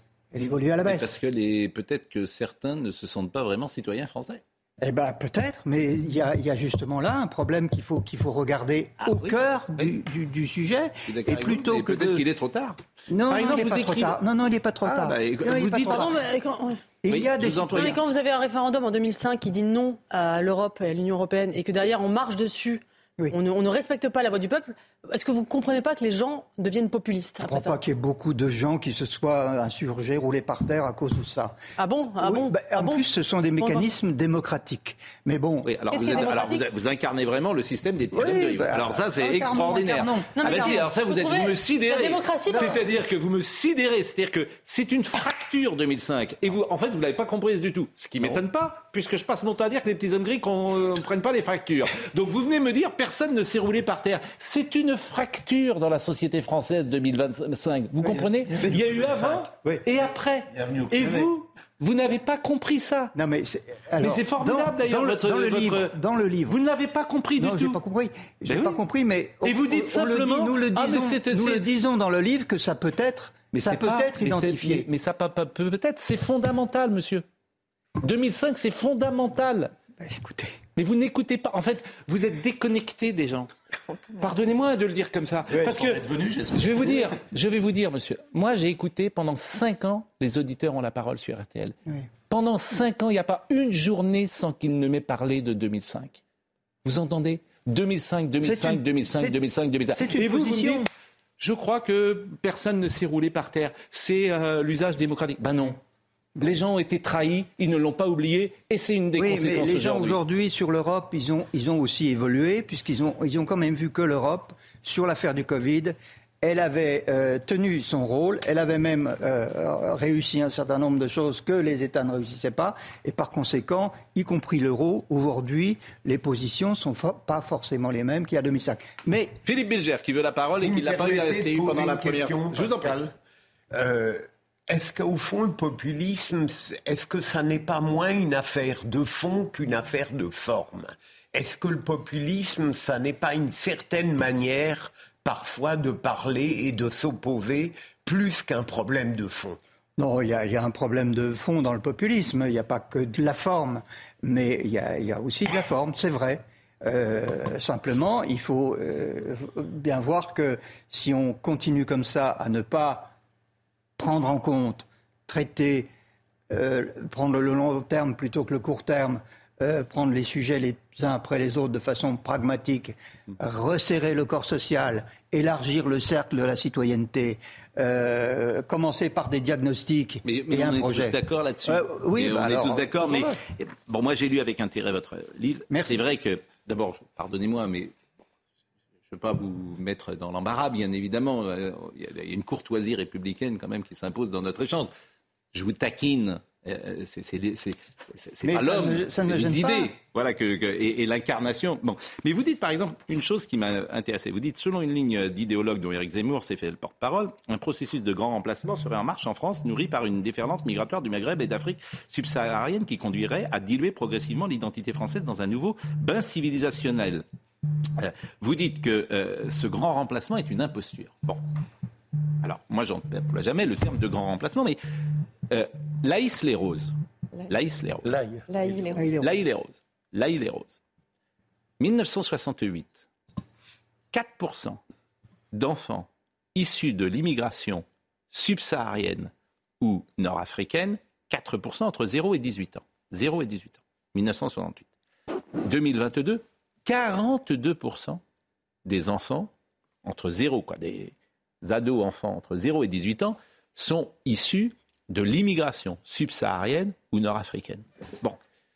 Moi, je veux bien que vous me disiez que ce n'est pas un remplacement de population, qu'il n'y a pas une nouvelle population. Vous appelez ça comme vous Au plan, voulez. national, Mais on- au plan national, les chiffres ne sont pas ceux-là. Au plan national, les, Non, les non. chiffres. Non, mais Par contre, il y a de la concentration. Je ne dis pas au, au- plan national, mais ça, quand vous dites c'est une imposture, non.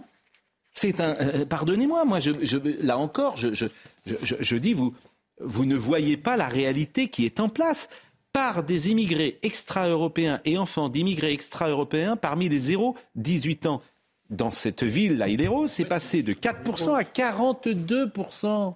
C'est pas une imposture. Il y a des concentrations, mais c'est c'est incontestable. Et ces concentrations, Bah, c'est là que viennent les c'est problèmes, extrêmement manifestement. difficile euh, de, de traiter les problèmes d'école, les problèmes euh, sociaux, les problèmes d'emploi quand il y a autant de concentration. Écoutez, vous avez dit tout à l'heure que j'avais été dans des collectivités. Oui. La collectivité principale que j'ai servie, c'est la ville de Marseille. Hmm. Et euh, Dieu sait qu'à Marseille, il y a des problèmes. Mais les problèmes ne sont pas forcément ceux qu'on croit, et les problèmes ne sont pas aussi graves, aussi euh, généraux qu'on le dit. Il y a des réussites de la, de la politique d'assimilation, d'intégration. Il y a euh, dans les cités des transformations qui se font. Évidemment, c'est difficile. Évidemment, il y a la drogue. Évidemment, il y a des, des, des- l'école qui, qui n'y arrive pas assez. Mais l'école, c'est un succès formidable dans ces quartiers. Les centres Pardon sociaux, oui, L'école, est un succès formidable, y compris dans ces quartiers.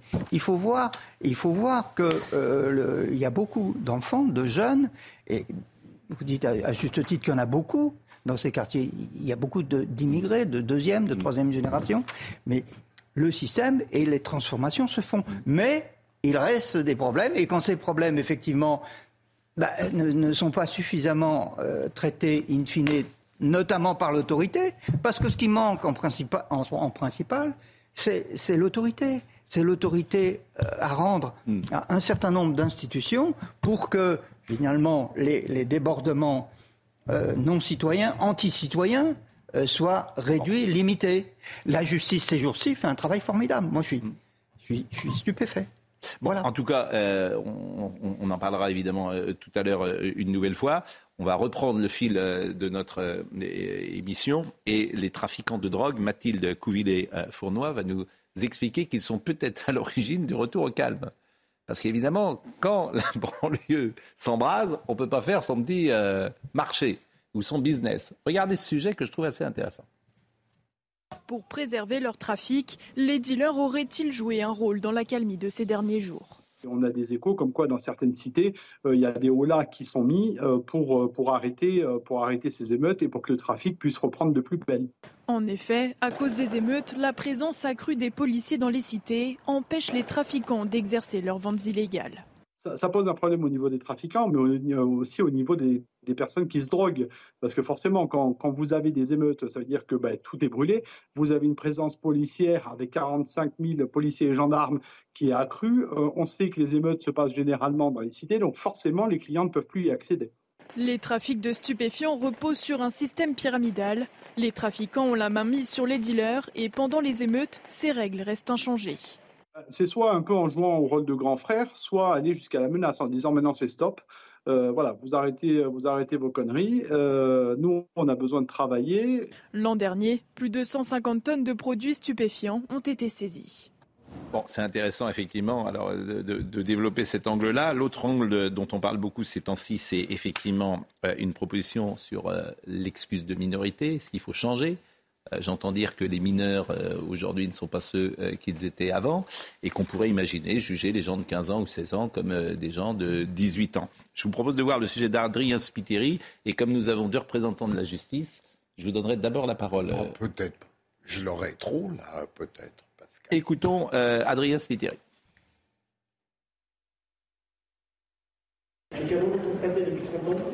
Une justice plus ferme à l'encontre des mineurs délinquants, c'est l'objectif d'une proposition de loi déposée hier par 20 sénateurs. Trois mesures fortes ressortent.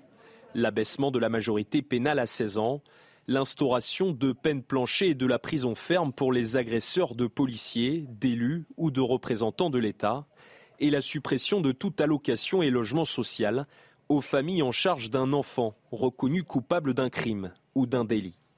Un texte présenté par Stéphane Le Rudulier, le sénateur LR des Bouches-du-Rhône, dit vouloir réagir face aux émeutes. Il est grand temps aujourd'hui euh, d'acter les choses dans la loi, clairement, pour qu'on puisse, encore une fois, donner un signal fort comme quoi le législateur a compris la situation. On est, vous savez, dans un processus de décivilisation de notre société. Ça a été dit euh, par le président de la République, mais après, il faut mettre des actes législatifs en phase avec le constat qu'on fait tous de notre société. Stéphane Le Rudulier assure que des sénateurs de la majorité présidentielle ont déjà co-signé le texte. Bon, deux choses, Philippe Bilger. Euh, il y a deux jours, j'ai dit rien ne changera, parce que je connais un peu la société française, et personne ne prendra les décisions radicales. Et ça, c'est euh, très intéressant, parce que ça, c'est une solution radicale. On dit aujourd'hui qu'on juge les gens sans doute pas à partir de 13 ans, je vous l'accorde. Ni 14 ans, je vous le raccorde aussi. Mais 15 ans ou 16 ans, on dit en France, les gens seront désormais jugés comme des adultes.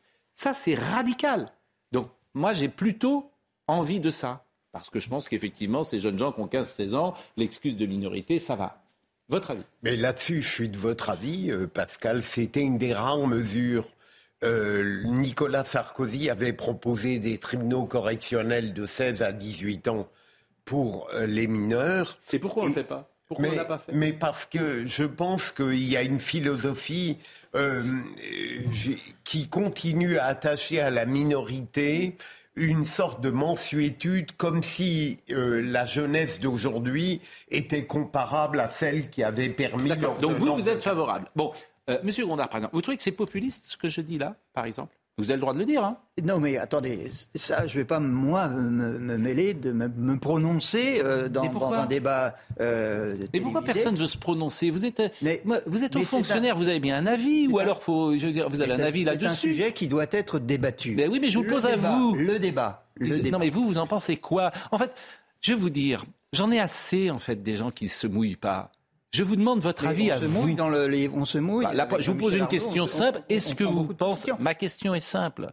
Vous personnellement, est-ce que vous souhaitez que les, euh, les, mineurs aujourd'hui qui ont 16 ans, 17 ans, soient jugés comme des adultes? Oui Il faut des non? modalités particulières, même si la sévérité doit être de mise avec les. Donc vous voulez pas répondre, donc rien ne changera en fait. Non, Mais rien ne changera parce que vous, vous incarnez le non-changement à mes yeux. Vous incarnez le non-changement. Mais c'est pas grave. Mais vous avez le droit d'ailleurs. Donner un avis anti-populiste, quoi. Bon.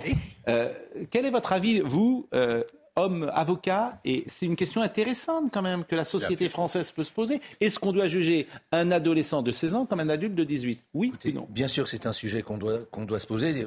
Je l'ai dit tout à l'heure, la société a évolué. Effectivement, les mineurs aujourd'hui de 16 ans ne sont pas les mineurs de, 16 ans de, de l'époque. Donc c'est un vrai sujet. Le problème, c'est que la délinquance, et notamment la grande délinquance, celle de la drogue, sait s'adapter aux évolutions de la loi. Je veux dire qu'il peut y avoir des effets retors. Moi, je ne suis pas du tout opposé à dire le, la, la majorité euh, pénale ou la minorité pénale ne commence qu'à partir de ça. Je n'y suis pas opposé. Il faut voir les conséquences que ça a. C'est-à-dire que les salauds, les trafiquants, finalement, auront pour cible des, gamins de plus en plus jeunes, et c'est déjà ce qui se passe. C'est-à-dire que les, délinquants anticipent la loi. Il faut comprendre le système des trafics. C'est qu'ils anticipent la loi. C'est qu'ils ont très bien 16 ans. Et eh bien maintenant, on va s'attaquer aux gamins de 14. Et, c'est un espèce de cercle infernal qui est absolument terrible. Ceci étant, ceci étant, c'est vrai qu'il faut que les lignes bougent. C'est vrai qu'il faut que les lignes bougent. Et comme ça, au débeauté, j'y ai pas réfléchi, mais j'y suis plutôt favorable. En revanche, pardon, deuxième point, les peines planchées, j'y suis radicalement opposé. Mais radicalement opposé, parce que pour moi, c'est une défiance à l'égard de la justice et du juge, et une infraction qui pour moi est insupportable à un principe qui est fondamental dans le droit pénal, qui est celui de la personnalisation. Mais ne dites pas ça, c'est pas vrai. Point. Eh bien moi je le dis. Mais, mais il y a des peines planchées en France qui existent dans plein de domaines, le code de la route notamment. Mm. Oui. D'accord. Oui. Bah, il n'y a pas d'individualisation de la peine quand je suis à 170 km/h. On est je suis désolé de vous on le dire. On est sur des amendes contraventionnelles. Bah oui. Bah, et, alors Mais ce n'est pas du tout. Bah, non, bah, non, mais c'est ça peine une peine planchée. écoutez, une peine planchée quand on quand on, on considère que né variéture sans possibilité pour le juge d'apprécier, hmm. on devra envoyer quelqu'un en prison pour telle durée sans apprécier. On ne juge pas des faits, on, on, juge un homme ou une femme. Hein, je, crois que la nuance est extrêmement importante. Alors, à 9h23, superfétatoire, mais à 10h22, né variéture, là je dis bravo. Vous voyez, en une heure, en une heure, vous avez fait, vous avez upgradé cette émission. Et je vous en remercie. Dominique Jamais. C'est le deck plus ultra. Mais euh, vous citiez à l'instant la proposition de loi de M. Le Rudulière. Euh, vous dites qu'il était républicain. Il est républicain de tendance sarkozyste. On a vu ça pendant des années. Dès qu'il y a un fait divers ou un ensemble de faits divers, on pond une loi. Il y a un arsenal de lois en France qui me paraît être de nature à répondre à toutes les situations. Et je vais peut-être vous surprendre, mais modestement, moi j'aimerais déjà vivre dans un pays où la loi est appliquée. Hein non mais pardon, c'est pas vrai sur les mineurs. Sur le code des mineurs, le code des mineurs interdit les, de, les courtes peines pour les, pour les, pour les mineurs entre 16 et 18 ans. Or, quelqu'un comme Maurice Berger, par exemple, le pédopsychiatre Maurice Berger, dit euh, ce qui manque en France, c'est de pouvoir faire des courtes peines pour les mineurs, parce que justement, ça les arrêterait euh, si, euh, si au, premier, premier acte de délinquance, ils ont une courte peine d'un mois de prison, ça peut stopper le. Plus on parle, moins on est compris. Ah, je, vous contredis, pardon.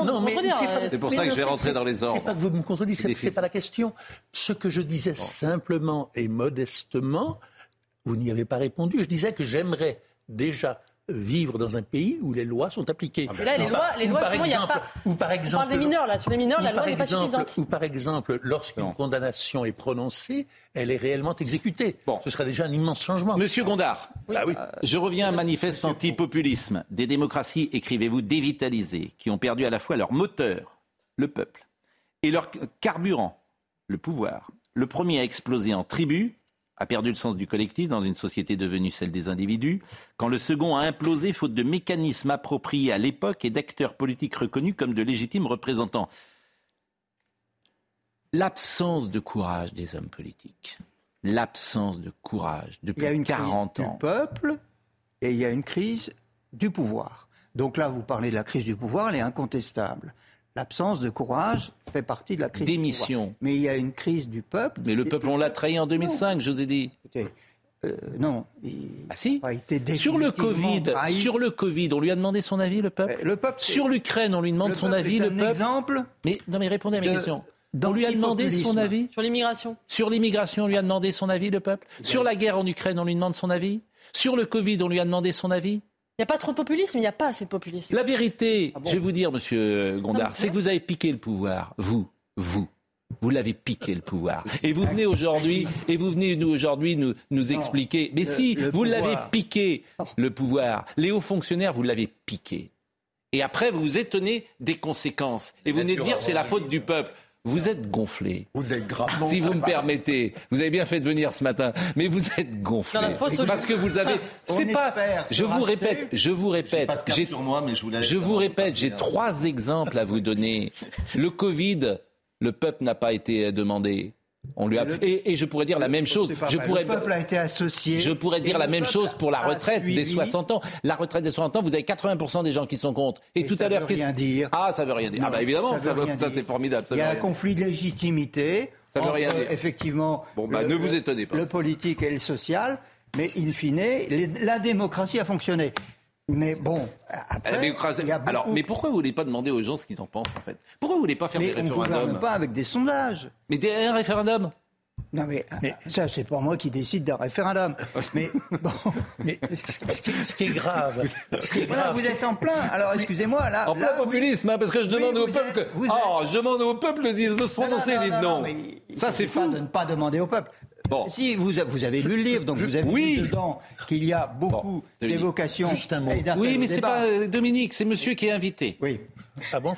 Euh, Donc c'est lui qui répond. Je croyais être un peu. Ils sont, vous êtes alors, allez, l'instant mais jamais juste- après l'instant Bilger. Juste une phrase. Oui. Ce qui est grave dans une démocratie, c'est de ne pas demander son avis au peuple. Mais ce qui est pire, et c'est pour ça que 2005 n'est pas pardonné, c'est de lui demander et de le bafouer. Ah, vous avez parfaitement raison. Et on pourrait dire la même chose pour euh, l'aéroport de Nantes, si vous me permettez. Oui. Oui, ah oui, ça vous voulez pas non plus. Ça non, vous c'est arrange. pas- non, bon alors écoutez, je vais vous dire, c'est facile de dire que euh, j'aurais personnellement préféré qu'on fasse l'aéroport de Nantes. Mais bon, c'est des moi. décisions politiques à Mais un moment me- donné. C'est pas ça qui va entraîner le fait que les gens sont démobilisés des courriers. Mais si, parce que vous avez monsieur, piqué le pouvoir, vous n'êtes pas élus, les hauts fonctionnaires. Mais, Monsieur- mais on est avec des élus. On est Oui, avec bah, des- oui, c'est vous qui décidez. 500 000 Arrêtez. élus. Les élus, les Non, maires. il me semble, vous il me les semble quand même que vous écouter incarnez- Georges Beretta. Vous n'incarnez pas, euh, peut-être pas les petits hommes gris, mais le- un certain ce qu'on appelait le cercle de la raison, c'est-à-dire ces, ces technocrates libéraux qui pensent qu'il n'y a pas d'autre alternative qu'une technocratie pour gérer finalement le pays, parce que Ah, le peuple J'ai est jamais trop bête. ça, ni pensé ça. Et que si on lui donne le pouvoir, fond, il va faire les ça. mauvais choix. Au fond, et vous pensez que les gens sont Il vaut trop mieux que bêtes. ce soit des experts qui dirigent que le peuple, parce que le peuple n'est pas assez intelligent Écoutez, pour gouverner. quand on Et est dans c'est une une défiance envers la démocratie. Et en fait, euh, et si les populistes sont aussi forts aujourd'hui et au port marche du pouvoir, c'est précisément parce qu'on n'a pas écouté le peuple Non. pendant 40 ans. Non, c'est parce que il y a cette double crise, encore une fois, et c'est la crise de la bonne citoyenneté, de la démocratie, et qu'il Oui. faut revitaliser tout ça. Et comment on le revitalise Revitaliser en écoutant les gens. Quand, quand En, ils disent en non à l'Europe, on les élargissant écoute. le cercle citoyen.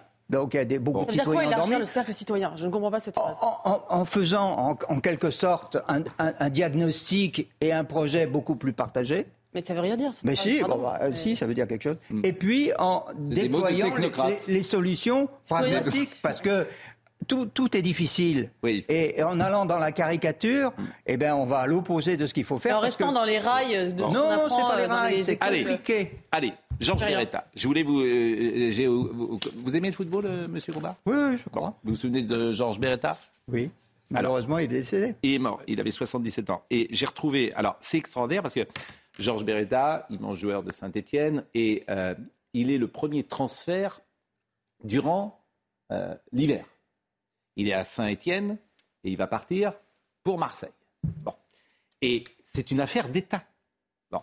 Et il intervient dans le journal de 20 heures. Parce que, euh, et déjà, on parle d'argent, vous voyez, on est en 74, pourtant il y a, il y a 50 ans. Et vous allez voir l'interview de Georges Beretta qui signe une époque parce qu'il raconte d'où il vient, il dit ce qu'il gagne, aujourd'hui plus personne ne dirait ce qu'il gagne, et euh, j'aime beaucoup l'archive pour ça, parce que euh, on voit cette France euh, qui n'existe plus, ce qui est bien normal, elle a 50 ans, et une façon d'avoir un profil de footballeur qui a disparu. Georges Beretta, c'était en 74. Mon père était venu en France pour être mineur, puis finalement il a choisi d'être dans la mé- métallurgie. Pour ma part, j'ai été à l'école jusqu'à 14 ans. À 14 ans et demi, j'ai commencé à travailler en tant que carmurier à Saint-Étienne. J'ai fait ce métier pendant 5 ans, jusqu'au service militaire. Au service militaire, j'ai eu la chance euh, d'être tombé sur Hervé Revilly, que lui-même jouait à Saint-Étienne, et je suis parti avec lui au bataillon de Joinville, qui m'a permis cette éclosion dans le football français. Et vous avez pu garder vos amis d'avant, avant d'être une vedette Oui, j'ai gardé enfin la, majorité de mes amis euh, à Saint-Étienne et j'ai de très bons contacts avec eux. Ils comprennent très bien que, étant ancien amurier, j'arrivais à gagner 70 000 francs euh, anciens par mois. Maintenant, je gagne le maximum. Ils comprennent très bien que mon métier ne durera pas, c'est-à-dire qu'à 34 ans, je serai certainement sur le déclin et que ça sera fini, il faudra que je me reconvertisse. Quand vous dites le maximum, on peut avoir une idée de ce que ça représente Sur quel... Ce que vous gagnez, enfin, je veux dire, tous les mois. ça- a été dit, c'est-à-dire qu'à Saint-Étienne, j'ai commencé à gagner, euh, en tant que stagiaire, j'ai commencé à, à gagner 15 000 francs par mois, puis 60 000 francs. Et j'ai progressé dans cette voie, c'est-à-dire que j'ai été sélectionné, j'ai gagné un peu plus.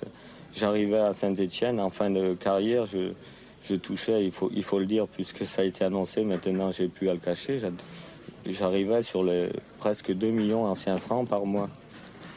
Parce que alors, et, et quand il parle de 15 000 francs, 20 000 francs, c'est anciens francs. hein. C'est ça qui est intéressant. Alors en fait, il gagne 2 millions de centimes, c'est-à-dire 20 000 francs. Nous sommes d'accord C'est-à-dire il gagne 3 000 euros. Mais non. Bah si. Il gagne. On ne peut pas comparer ça comme ça. Le, le- Bah, il Ouais, gagne ça 3 000. représenterait 2 millions d'aujourd'hui d'euros, bien sûr. bien sûr, Non, en, mais- mais- mais- mais ça- mais ça va pas. En, en pouvoir d'achat. en Mais, mais jamais de la bien sûr vie. que si. Mais, mais jamais de la vie. Vous Un vous football. Vous ne vous ne souvenez pas, c'était une fortune 2 millions à cette époque. Mais Une non, fortune. 2000 non, pas en. Et alors mais 2 millions d'anciens francs en 74, c'est pas une. Je veux pas dire, c'est pas une. C'est 20 000 Mais- francs. C'est 2 millions de francs. Non. Non, 2 millions d'anciens francs. C'est ça que vous n'avez pas. Pardonnez-moi. C'est pas 2 millions. Alors 2 millions de Je pense francs. que c'est une erreur. C'était 2 millions de francs. Mais jamais. Mais En enfin. 74, on parlait plus d'anciens francs. Mais bien sûr que si, il parle. Mais ma, grand-mère, elle parlait de 3. Elle avait- enfin, c'était pas votre grand-mère. Mais bien sûr. euh, Mais vous, a- mais vous, a- cher, cher euh, Alain, c'est impossible ce que vous dites. 2 millions de francs 74, c'était euh, une somme absolument considérable. Mais c'est pour ça que je vous dis que c'était ça. On Monsieur Pro, le vérifier. Monsieur Pro, vous auriez dû inviter un comptable. Vous auriez je, dû je vous inviter un assure, je vous assure, là vous vous trompez. euh, euh, Alain. Non, là, c'est plus des comptables, c'est des. Non, non, mais là vous vous trompez. Non, Euh, mais et- c'est- parce que c'est du genre 40 000 francs par mois. c'est ça. qu'il y a eu une Voilà, c'est exact. En fait, un footballeur professionnel gagnait l'équivalent. Il, il terminait sa carrière, il pouvait garder sa BMW, il avait acheté sa maison. Voilà. Voilà. Bon, aujourd'hui, ils ont acheté euh, tout le garage et euh, ils ont acheté euh, tout, tout, tout, tout, tout le lotissement.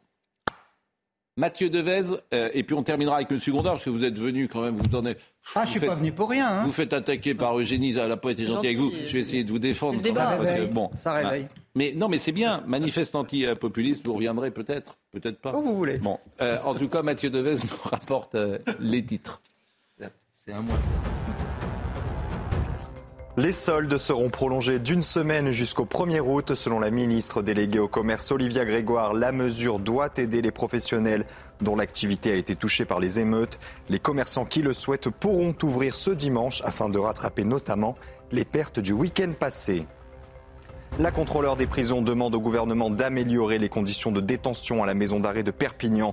Des conditions qu'elle juge indignes, surpopulation endémique, humiliation des détenus ou encore odeur d'urine de chat omniprésente. De son côté, le ministre de la Justice reconnaît que la surpopulation carcérale à Perpignan constitue une problématique majeure.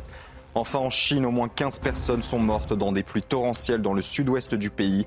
Quatre personnes sont portées disparues, signe de l'étendue des dégâts. Un pont ferroviaire s'est partiellement effondré. Le président chinois ordonne que les autorités accordent la priorité à la sécurité des personnes et des biens.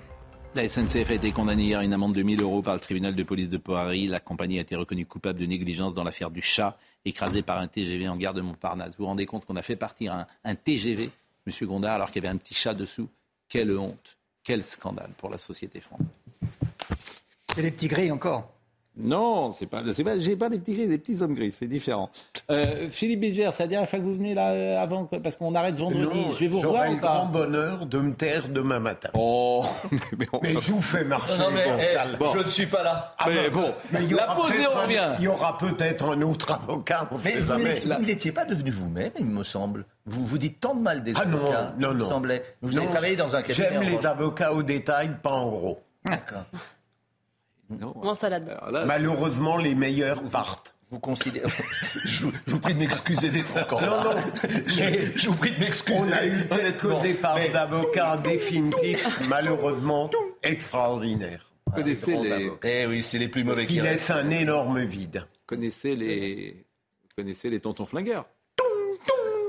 Mais vous, mais vous avez bien travaillé dans des cabinets d'avocats, me semble. Oui, mais je n'ai jamais été avocat parce Ouais, que mais- je tiens Ah trop ouais, à la vérité. C'est vrai que c'est un niveau de reconnais. Vous attendez, mais, mais moi, je, euh, franchement, faut que vous, on va faire une tournée ensemble. hein. Mais, mais on pourrait tomber d'accord sur Ah, quelques moi, sujets Ah, résiduels. je pense qu'il faut vous mettre.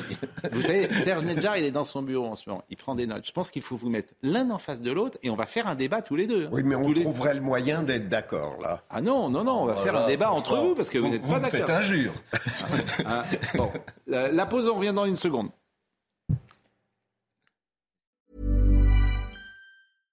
Imagine the softest sheets you've ever felt. Now imagine them getting even softer over time. That's what you'll feel with Bowl and Branch's organic cotton sheets. In a recent customer survey, 96% replied that Bowl and Branch sheets get softer with every wash. Start getting your best night's sleep in these sheets that get softer and softer for years to come. Try their sheets with a 30-night guarantee. Plus, get 15% off your first order at bowlandbranch.com. Code BUTTERY. Exclusions apply. See site for details. Planning for your next trip?